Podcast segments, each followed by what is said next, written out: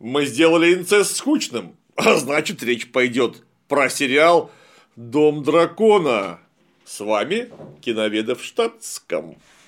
Пока мы судили-доредили, беспощадные хозяева HBO выпустили еще две серии. Вот о них-то сегодня мы и поговорим.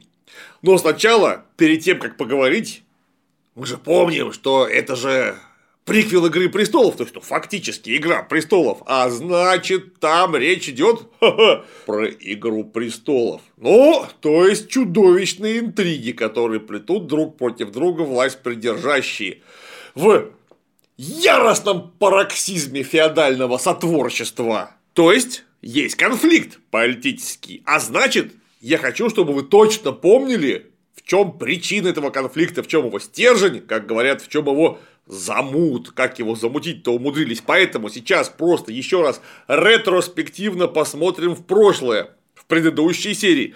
Что там было? Вот, значит, принцесса Рейнира. Она яростно рожает первенца. Рейнира Таргарян, дочка короля Визериса, который пока еще царствует, жив, но не вполне здоров. У нее есть подруга, бывшая подруга, которая теперь королева, она же Алисента Хайтауэр, она же жена, вторая жена папы Рейнира Таргарян, Визерис Таргарян. И вот принцесса Рейнира яростно родила, и немедленно после родов приходит служанка и говорит, королева требует принести ребенка. Сейчас же принцесса прямо сейчас же с родов вспомогательного отделения пилит на своих двоих с детем через три квартала замка по лестницам вверх-вниз, вверх-вниз, роняя послед на ступеньки. Пеньки, пеньки, пеньки. Ребенок, вот она же в руках держит его, постоянно показывают нам крупным планом. Ребенок, ну совершенно беленький. Что сразу наводит на некоторые подозрения, потому что, как мы помним, мужик-то у я черный, как уголек. И вот принцесса страдает, тащится куда-то с младенцем, тут ее встречает как раз ейный муженек, Лейнер Веларион, который черный, и говорит там, «Ху, какой славный мальчик! Будет мощный рыцарь!»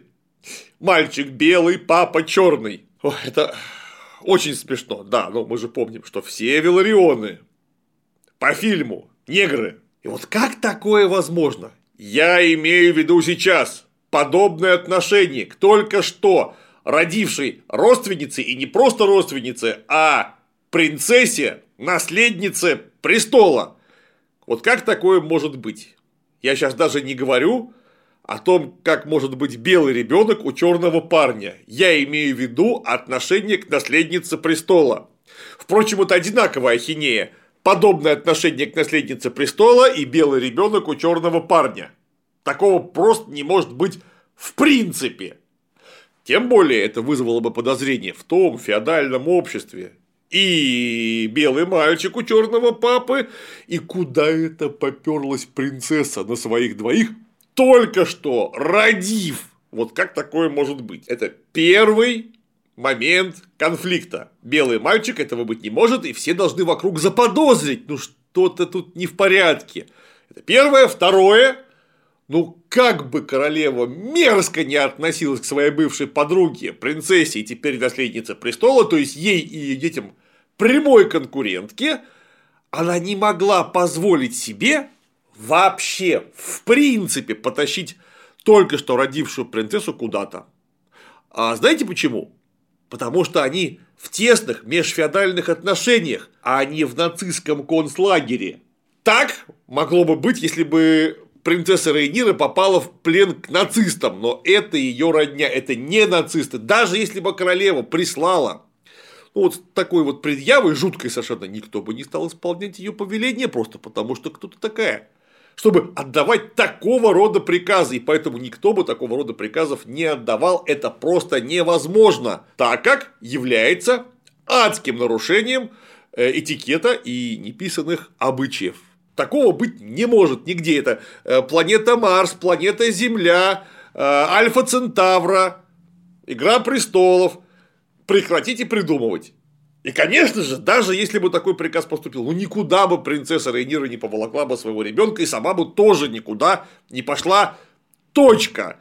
Это первая часть конфликта. Черный папа, белый ребенок, и серьезная нелюбовь между принцессами. Мы же помним, чем это закончится. Дракари. Глядя на весь этот парад уродцев, нет-нет, да и вспомнишь тоской старый добрый Гаматрон. После дурдома от дракона он кажется чуть ли не образцовым высокохудожественным произведением. Особенно, конечно, незабываемая дыня Таргарян. Вот, кстати, какой прекрасный ее портрет можно сделать в технике стринг-арт своими собственными руками. Никаких специфических навыков, кроме аккуратности, усидчивости, для этого не требуется. Берешь набор, находишь вообще любое изображение или фотку, загружаешь на сайт Ring String и получаешь аудиоинструкцию для создания шедевра из нитей. Далее под расслабляющую музыку не спеша выполняешь указания голосового помощника. Во время процесса можно отвлечься от бытовухи, перезагрузить голову, а в итоге получить еще и красивый уникальный арт. Технология крайне проста. Имеется основа, поделенная на сектора с заранее вбитыми и пронумерованными гвоздиками, а коробка от набора легким движением руки превращается в мольберт. Голосовой помощник называет букву сектора и номер гвоздика, а ты протягиваешь туда нить. Накосячить практически невозможно, тут справится даже ребенок. В общем, все ценители дыни и ее зубастых тройняшек, а также те, кто ищет подарок для своей творческой половинки, могут пройти по ссылке под роликом – чтобы с помощью набора Ring String увековечить полюбившийся образ не только в своем сердце, но и в интерьере. С промокодом КЛИМ получишь приятную скидку в 15%. Код надо будет ввести в корзине для заказа. А String станет хорошим подарком для тех, кто любит искусство и медитацию. Ссылка вот она в описании. Жми. Попутно мелкие родственники отчаянно измываются над принцем Эймондом Таргаряном, как раз сыном короля Визериса и королевы Алисенты. У него нет дракона до сих пор. А он еще маленький, да, маленький, но уже бы неплохо каким-то драконом-то обзавестись. И вот ему дарят вместо дракона гигантского розового хряка, назвав его розовый ужас. Это все здорово, то есть видно, что принцы э, двух ветвей одного рода друг друга не сильно любят, а, мягко говоря, ненавидят друг друга, и поэтому придумывают разнообразные фокусы. Но от чего-то над Таргаряном глумятся его двоюродные братья, Джей Херрис и Люцерис Веларионы, но заметьте, не одни, а в компании со старшим родным братом Эйгоном, будущим королем Эйгоном очередным. А, учитывая, что сюжетки сделали монтаж, то есть прошло несколько лет с предыдущих событий, мальчики уже все довольно большие, и это более чем странно, а именно совместное издевательство над одним из родственников, потому что Таргаряны Виларионов ненавидят. И дети вполне естественно наследуют эту черту, потому что они видят, как ведут себя взрослые, от них не спрячешь. То есть Виларионы и Таргарян совместно не могли глумиться над одним из Таргарянов, ну или должно было произойти что-то такое внутри вашего фильма, чтобы мы поняли, что вот старший Таргарян Эйгон управляет двумя мелкими подрастающими э, детьми принцессы Рейниры, Виларионами по паспорту, так что натравливает их на собственного младшего брата. Почему это так происходит? Когда это случилось в виде сюжетного перелома и к чему это приведет. Это должно быть в вашем произведении. Там этого нету. Пункт номер два. Пункт конфликта номер два. И вот, чтобы как-то развить пункт конфликта номер один, а именно сомнение в законорожденности детей принцессы Рейниры, королева Алисента приходит к мужу намекает, что а внучки-то твои а тренеры не совсем законные. Я даже не понимаю, почему у них вылупились драконы. У этих внучков. О, то есть, если они не настоящие, не настоящие валерийцы, так у них и дракон вылупиться не в состоянии, а у них вылупилась кое-чего. Вот я умиляюсь этих вот маленьких нюансов, которые вставлены в кино в угоду повесточки. Вы понимаете, когда вы начинаете не замечать того, что у черного папы белые дети, акцентируя внимание на прическах, на цвете глаз, э, это реверсивный расизм в чистом виде. То есть вы, педалируя повесточку, э, ударяетесь в нечто гораздо более худшее, чем если бы все актеры были белые. Вот вы инклюзивность свою пытаетесь показать, но из-за вашего сценария при наличии черного актера э, вы вот натурально оказываетесь расистами в самом гнусном смысле слова. Лучше бы вы не делали этой инклюзивности. Ну или наоборот, сделали бы черными всех. Черт возьми. Да, отлично выступает э, рыцарь Королевской гвардии Кристен Коля, бывший сокоечник принцессы Рейниры. Королева такая, господи, какая это Рейнира мерзкая, а тут и говорит, да, не то что мерзкая, а дрянь настоящая, невоспитанная, избалованная, паучиха, пока весь сок из вас не высосет, не отлипнет. Э, извините, я, кажется, сказал что-то лишнее, что-то недостойное. Ой, извините. Приходит королева-мать и видит, как в башне, в проеме, будущий король Эйгон Таргарян стоит на подоконнике и яростно дрочит с видом на город. Это они, видать, второй сезон пацанов посмотрели, где то же самое делал Хомлендер. Мама его затем застукала и давай выговаривать. Анонизм нехорошо, от анонизма руки волосатые и ослепнуть можно. И он говорит, ай, мама, ой, что вы такое говорите, ай. Говорит, да ладно, говорит, я все видела. А кто, говорит, свинью вместо дракона брату подсунул? Это еще хуже, чем дрочить на город. Ты говорит, что думаешь? Брат-то у тебя один? Их вроде больше было по книжке, ну да бог с ним. Брат-то у тебя один, а еще у тебя сестра единокровная есть, старшая Рейнира, вот-то она наследница, и как только сядет на престол, наверное, тебя приморит, она такая выдумщица. Помнишь, как она с нашим котом в доктора играла? Ты на его брата особо не уповай, Парфен и сам не промах. Помнишь, как он в доктора с нашим котом играл? Помню. Так-то. Вот такой замут имеет место в Доме драконов. Замут конфликта. И мы к нему еще вернемся. А я пока все-таки вас хочу спросить. Ну так, чисто самостоятельной работы. Вас там ничего не смущает? Вот меня кое-что смущает. Тем оставьте эти сопли, нас ждет седьмая серия. Погнали! Начинается все с того, что хоронит возлюбленную принца Димона. Весеннюю Веларион, которую, как мы помним, в прошлой серии сжег, поджарил ее собственный дракон. Ну, потому что такая была эвтаназия. Ноги мы поставим в тазик, тазик, эвтаназик. Похороны интересные. Уважаемого покойника консервируют в каменном саркофаге. Потом каменный саркофаг с обрыва кидают в море под заунывное пение валерийских песен, там какие-то их магические заклинания и в присутствии скорбящих родственников.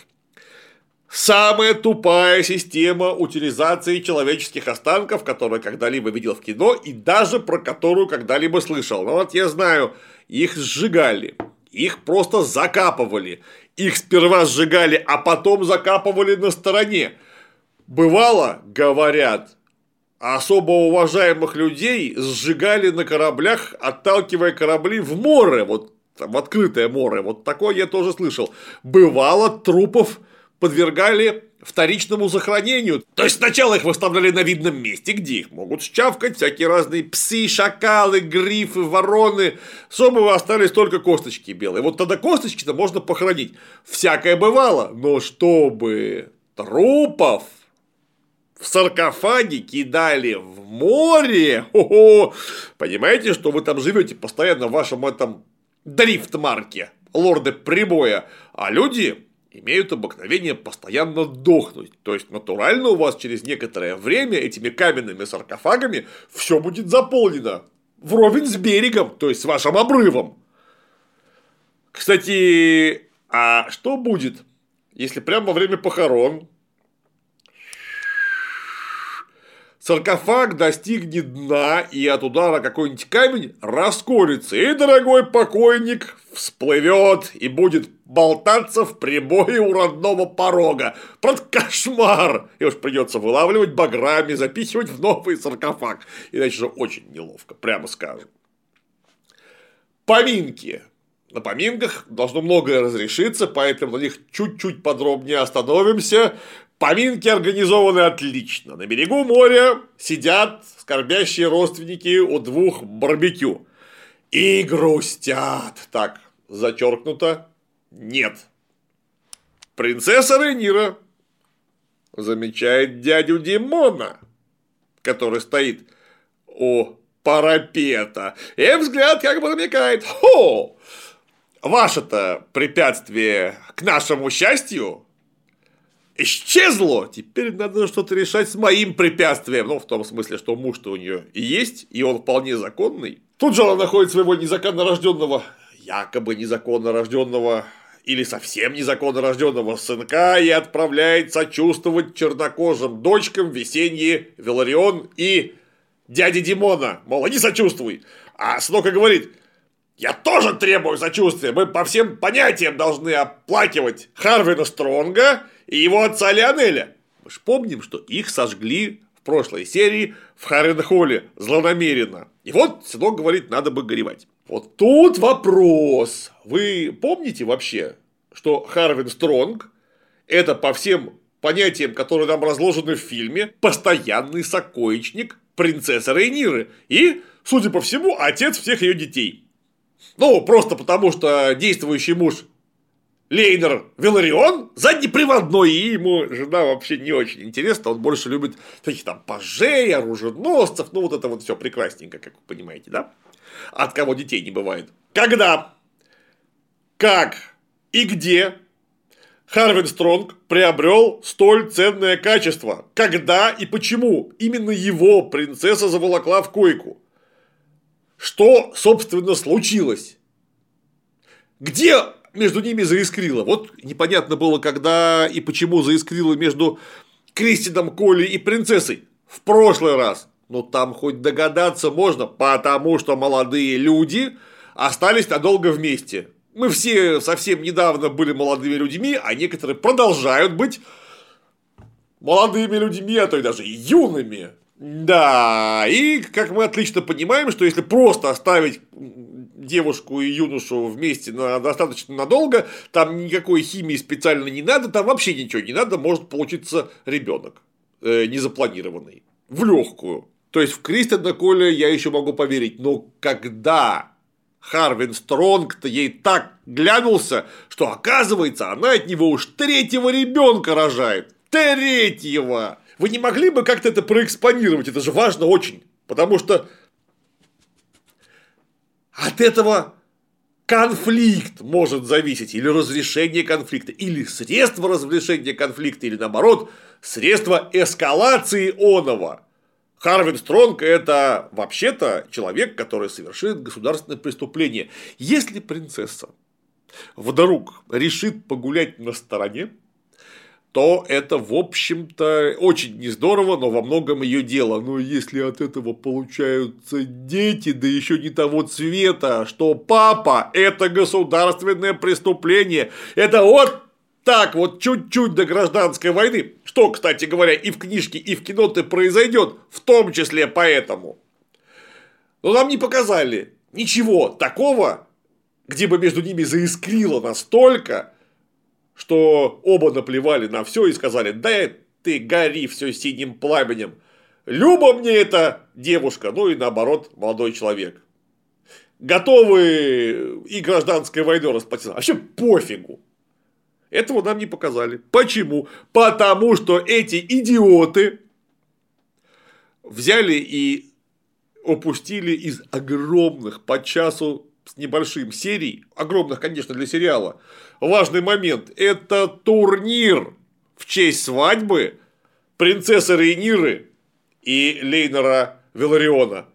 на каковом турнире в виде прикола завязались несколько узелков, потому что вообще-то королеву э, Алисенту стал представлять Кристин Коль, а за Рейниру-то и выступил Харвин Стронг в качестве ее чемпиона. То есть вот там у них вообще-то страсть-то загорелась изначально. Вот такая вот, да, из которой потом проистекли все последующие неприятности. Вы же, идиоты, профнепригодные, взяли и совместили. Одновременно.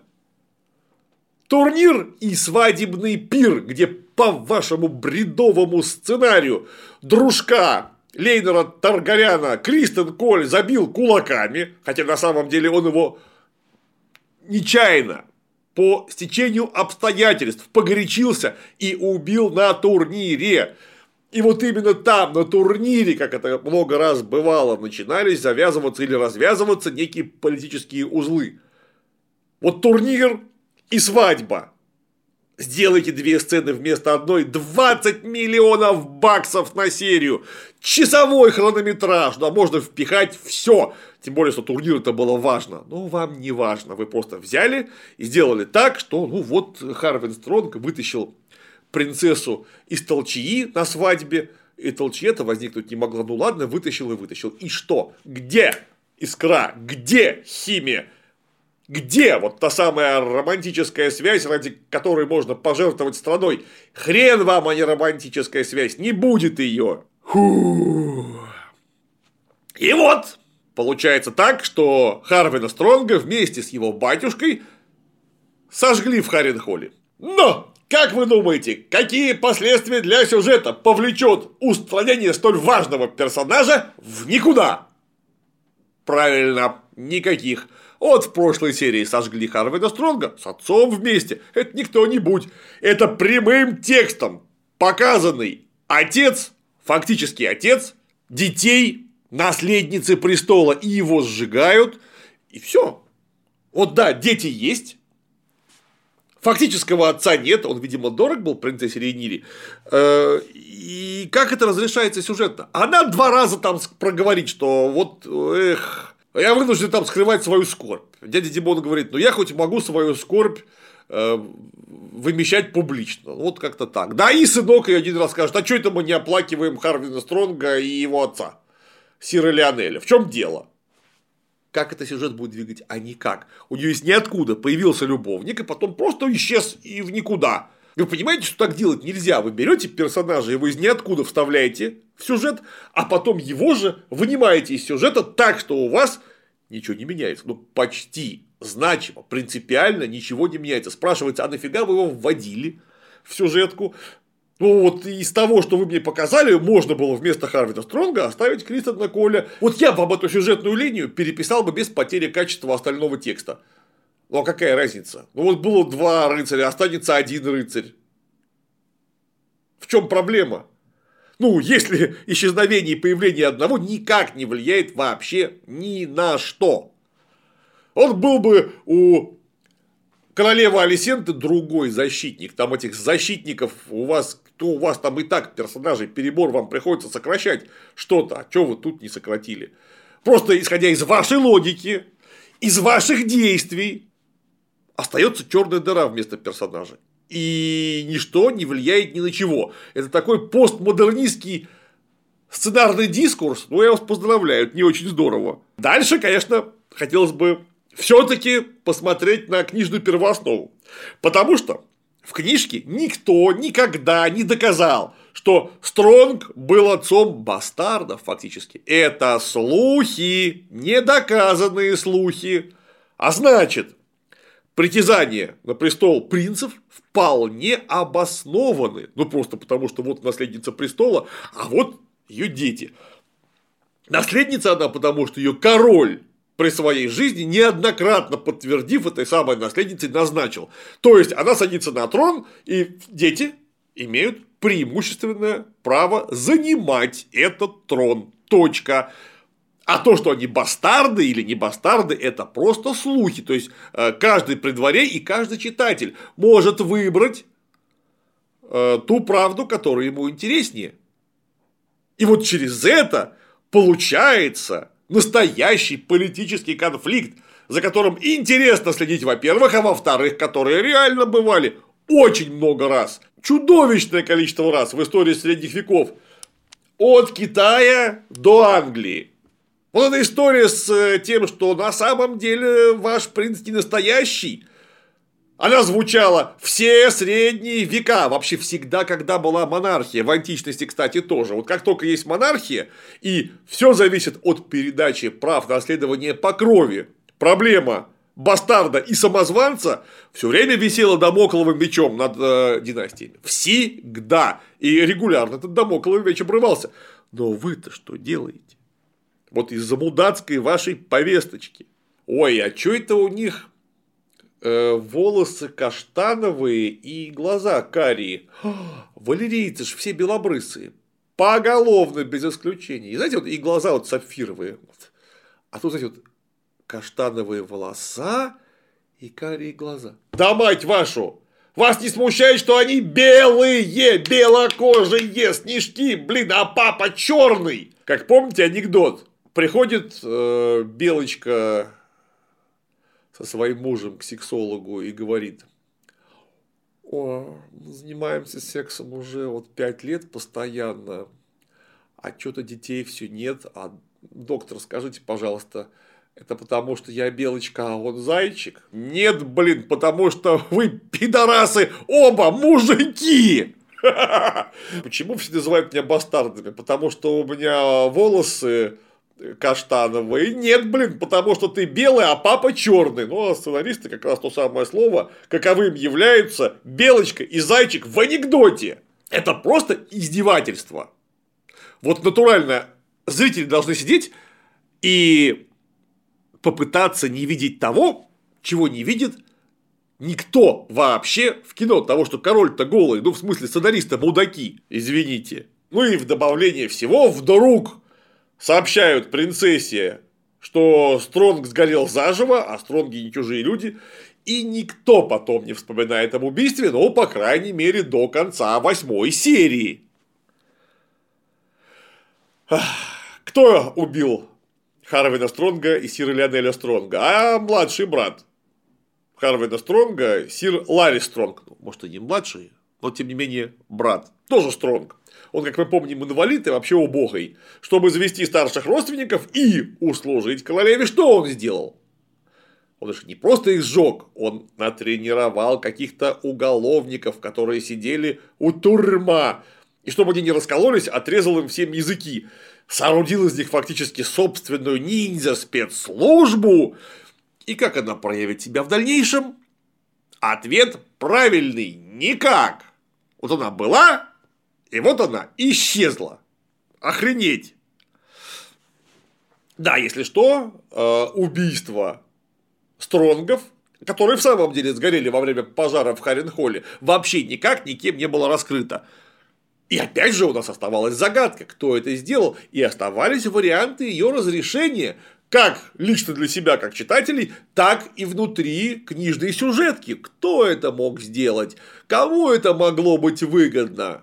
Вот это грамотная завязка сюжета. То, что вы сделали, это херня, прошу прощения. Ну, а пока мы видим, как белый сынок Рейниры подваливает к черным своим родственницам, и одна другой.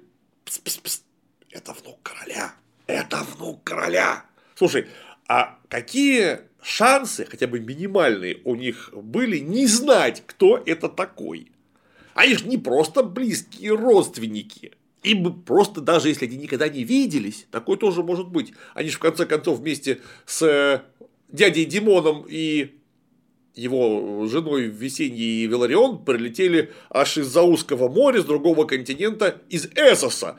Но, я уверяю, им бы по этикету просто сообщили, что это, внимание, Старший внук короля – это младший внук короля, это средний внук короля. Имейте в виду, выучите и не вздумайте перепутать дуры белобрысые. И вот мы понимаем, что Рейнира перебрасывалась дядей Димоном взглядами очень даже не зря.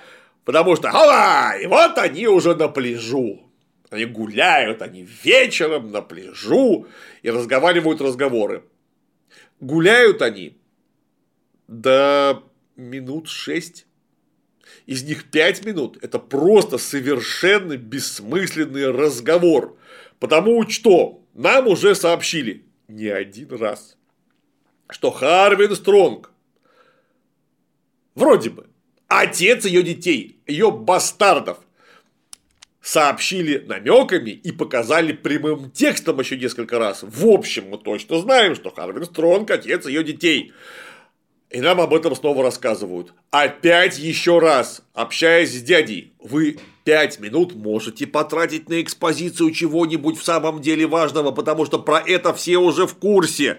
Ну и мы раз десять уже видели намеки. И один раз не намеки, а прямой текст, что дядя Димон не прочь племянницы влупить, потому что это же, черт возьми, валерийцы, а у них это было в порядке вещей, а именно чпокать родственников или родственниц. Муженек ейный, Ленар Веларион, бесполезный пидор. А значит, ну, она как-то немножко страдает. А тут такой дядя замечательный, который не прочь. То есть, надо как-то это реализовать. И эти намеки мы тоже видели. Вы не могли бы потратить 5 минут времени. Это, это много. Вообще-то это по жизни кажется мало, а для кино это астрономический хронометраж. И вот у вас целый кадр, целый кадр, как они ходят и рассказывают.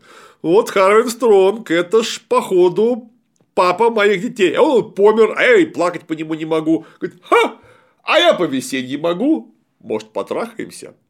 Если учесть, что серия стоила 20 миллионов баксов, то вот примерно на миллион-то они и нагуляли. Вы не могли бы как-то на миллион нам что-нибудь полезное сделать? из-за чего было бы интереснее смотреть кино. Но единственное, что они нагулялись до того, что, наконец, дядя Димон влупил своей племяннице Рейнире. А до этого 5 минут нудных разговоров абсолютно бессмысленных, под нудную музыку. И тут дядя Димона говорит, пройдемте и зальем друг другу наше горе посильно. И зальем посильно. А не прогуляться ли нам, Лариса, осмотреть местные достопримечательности? Излить, так сказать, посильно друг другу горе. Конечно. Излить посильно. А пока все, кто мог, изливали друг другу свое горе посильно. Мелкий принц Эймон, ну тот самый, которому дарили хряка, взял и угнал дракониху в Хагар. Дракониху, которая осталась без всадника, потому что она свою всадницу-то и сожгла, чуть не сожрала весеннюю Веларион. И подбежал там что-то там стоять, стоять, Зорька. Зорька такая, извините, хотела вас сжечь, была напугана, больше не повторится. Тот по лесенке по, по трапу фактически, по штормовому, который с дракона никто не снимает, забрался в седло и полетел. Говорит, а ну, говорит, лети. И полетел. -э седла у драконов устроены караул. Как они из них не выпадают, понять невозможно, потому что он же может мертвую петлю сделать, боевой разворот, бочку, какие там еще есть фигуры высшего пилотажа, кобру, в конце концов. Если у вас нет чего-то, что вас там фиксирует, вы выпадете нахрен из этого седла. Что принц и проделал. Как он там удержался, неясно. Кроме того, есть такие две держалки, ну, то есть, это получается, когда дракон переворачивается вверх ногами, вам нужно вот так вот держаться за эти штуки и орать, болтая ножками. Да, похоже на то. А еще есть два повода из вот такого каната. Скажите, сейчас я хотел матом выругаться, наверное, не буду. Так вот, скажите, пожалуйста, у вас дракон размером с Боинг. И шея у него, уф, блин, как вот то самое место у Боинга, куда крепится кабина. Это все кости, здоровенные мышцы и мегашкура. Как вы думаете? А вот человеческих рук, или даже человеческих ног, э, вот у них хватит силы, чтобы эту шею куда-то своротить, ну, чтобы заставить дракона лететь направо-налево. А ведь, между прочим, дракон-то это не лошадь. Лошадь скачет в двухмерном пространстве, а дракон летает вверх, вниз, вправо, влево, э, поворотом, креном, как еще? То есть, вы понимаете, что должно быть хотя бы четыре повода. Один вот это так, другой так, один так, другой так. Если уж вы собрались им поводьями реально управлять. Вот, я помню, Дэнни Таргарян в исходном гаматроне, а наш драконом на совесть давила и говорила крен вправо, крен, влево, крен влево, тормози, вакаку, дракарис. То есть, у них была ментальная связь, фактически Цахейлун, когда его хвост в него вставлял, или он в нее.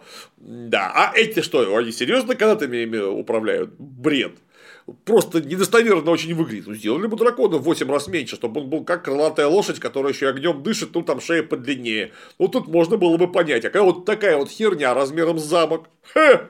Ну и конечно, насчет замка. Ага. В целом замке, набитом людьми, с постоянно несущимися караулами, никто вообще не увидел, как угоняют самое ценное стратегическое оружие, которое размером, внимание, чуть меньше этого замка.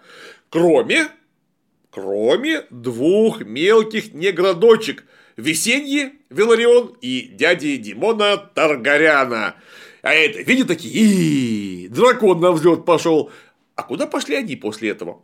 С докладом к могущественному дедушке, к Корлису, морскому змею, Велариону, к начальнику драконовой службы, в линейный отдел МВД. Ага. Нет, они пошли к мелкому Джей Херрису, не то Стронгу, не то Велариону. С воплями «Ай!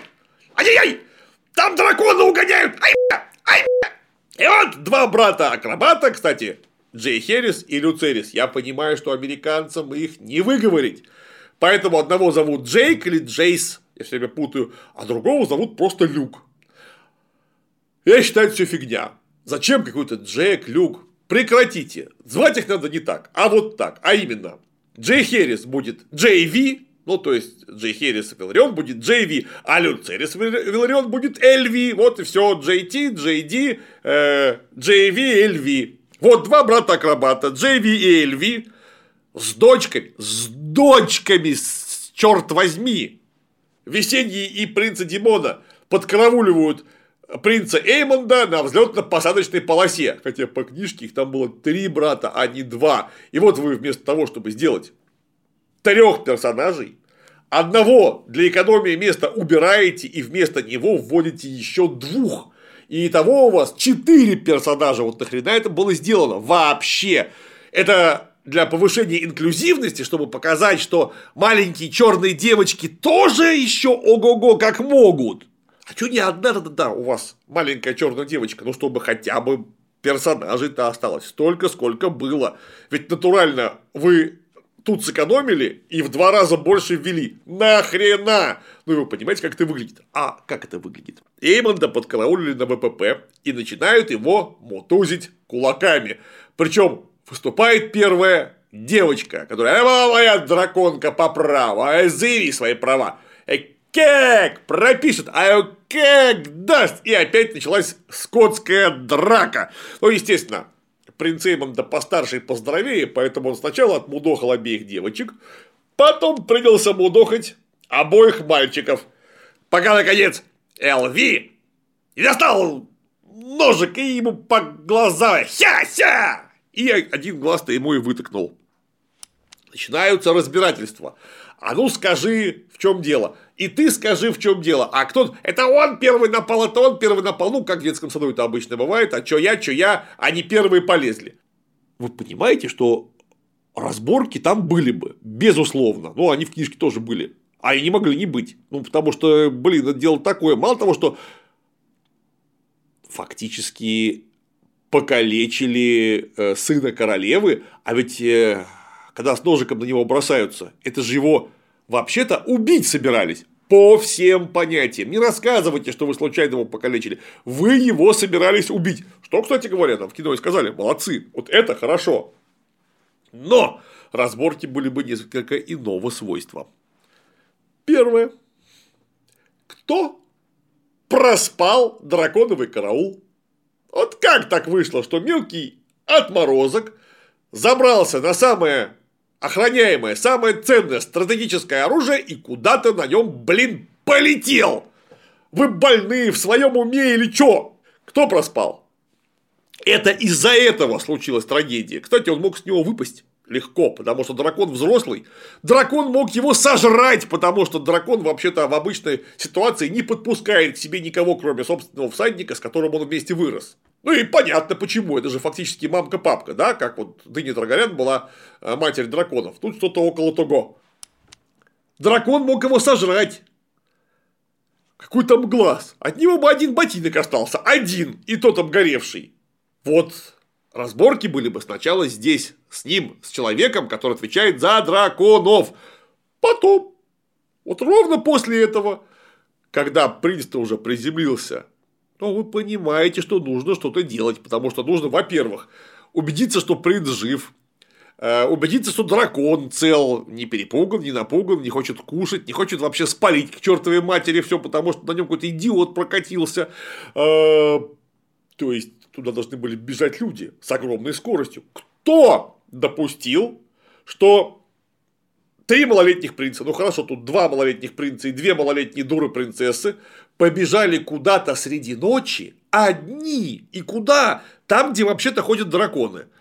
Ну, дракон такого размера, э, тварь, что даже если он не захочет сделать больно ребенку, а он просто взбзнет с подливы один раз, и двое детей захлебнутся насмерть, потому что это очень большой объем, я уверен.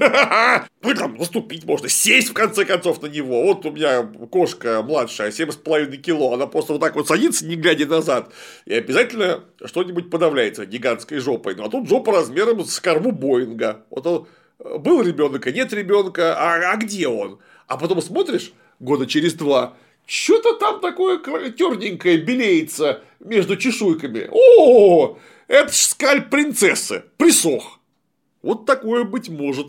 А значит, кто-то их должен стеречь. Ну и вообще сама идея, что наследники гигантских владений феодальных могут просто удалиться из замка, будучи несовершеннолетними, без всякого присмотра. Это не общага современная. Это даже не, не дом Хрущевка, это даже не хороший дом с консьержем. Это охраняемая, постоянно, круглосуточно охраняемая территория – и вот если они умудрились выйти, подраться друг с другом, покалечить в конце концов одного из них, э, вторая серия разбирательств э, было бы с тем, кто отвечает за конкретно несущуюся вахту в данное время суток. И вот только потом началось бы разбирательство с принципами. А я вам скажу даже почему. Не потому, что они службу завалили. Прокурору расскажешь, что службу завалил. Ты специально сделал так, что вообще-то прямо сейчас они все могли погибнуть. А раз ты сделал специально, давай-ка выясним, это ты один состоишь в гнусном заговоре, или у тебя еще кто-то есть из друзей, которые тебе такое подсказали. Ну-ка, давайте проверим. Вот так оно было бы в реальности. В новом гаматроне, ну, вот так. Принцы мутузят друг друга кулаками, тыкают друг друга ножами, заходит, ну, фактически в клетку со львом, который только в 4 раза больше, чем слон, катаются на нем, и всем насрать, никто вообще на это внимание не обращает. Охренеть! Дядя Димон, между тем. Дядя Димон молодец. Ну, влупить-то Рейнире мало. Надо как-то делать так, чтобы можно было делать это не скрываясь. А он давно хочет. Вот такие вот позывы у этих, у валерийцев тем более из высшего сословия. В кого попало переть нельзя, нужно не просто близкого родственника, а сестра, племянница. Вот нормально, вот это по-нашему. Но он же муж. И муж-то сам совершенно никуда не собирается деваться. Он молод, здоров, привычки, правда, нехорошие, но они говорят, к уменьшению продолжительности жизни не всегда ведут. Значит, что нужно сделать? Что нужно убить, но сделать так, чтобы на тебя никто никогда не подумал. Что для этого нужно сделать? Правильно, найти пихаря Лейнора Вилариана и сказать, слушай, я тебе денег немало дам. Завали этого вот твоего любовника. Да так, чтобы все видели. Я тебя переправлю точно-точно, вообще не вру, за узкое море. Денег дам много, будешь полным папой в Эссосе ходить.